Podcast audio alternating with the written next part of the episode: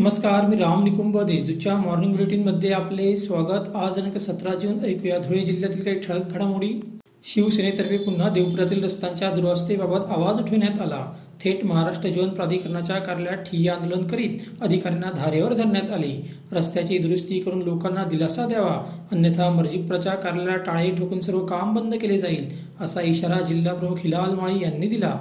धुळे शहरातील प्रभाग क्रमांक अकरा मधील विश्वकर्मा भागात नागरी सुविधांचा अभाव आहे. त्यामुळे या भागातील नागरिकांना स्वतःची घरे विकण्याची वेळ आली आहे. या परिस्थितीला लोकप्रतिनिधी व मनपा जबाबदार असल्याचे सांगत रहिवाशांनी महापालिकेसमोर निदर्शने केली. तसे निवेदन आयुक्तांना देण्यात आले.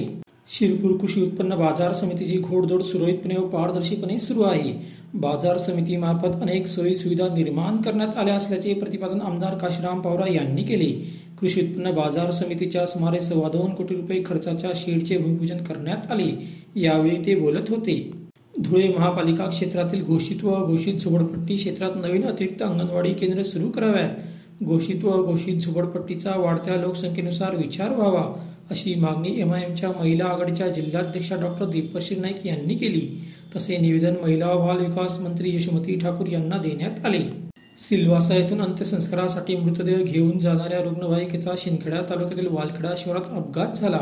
भरधाव रुग्णवाहिका उलटल्याने गाडीतील नातेवाईक जागीच ठार झाला तर चालक गंभीर जखमी झाला. मंगळवारी सायंकाळी हा अपघात झाला. अनिल शिवाजी पवार वय चौवेचाळीस राहणार कमखेडा असे मयताचे नाव आहे. चिमठाणे येथील जनता हायस्कूलमध्ये चोरट्यांनी धाडसी चोरी केली. आठ संगणकांसह पंचेचाळीस हजारांचे साहित्य लंपास केले. या प्रकरणी शिंदखेडा पोलिसात गुन्हा दाखल करण्यात आला आहे. अशा त्याच्या ठळक घडामोडी सविस्तर बातम्यांसाठी वाचत रहा दैनिक देशदूत व ताज्या बातम्यांसाठी भेट द्या W W W dot Deshdoot dot संकेतस्थळाला. धन्यवाद.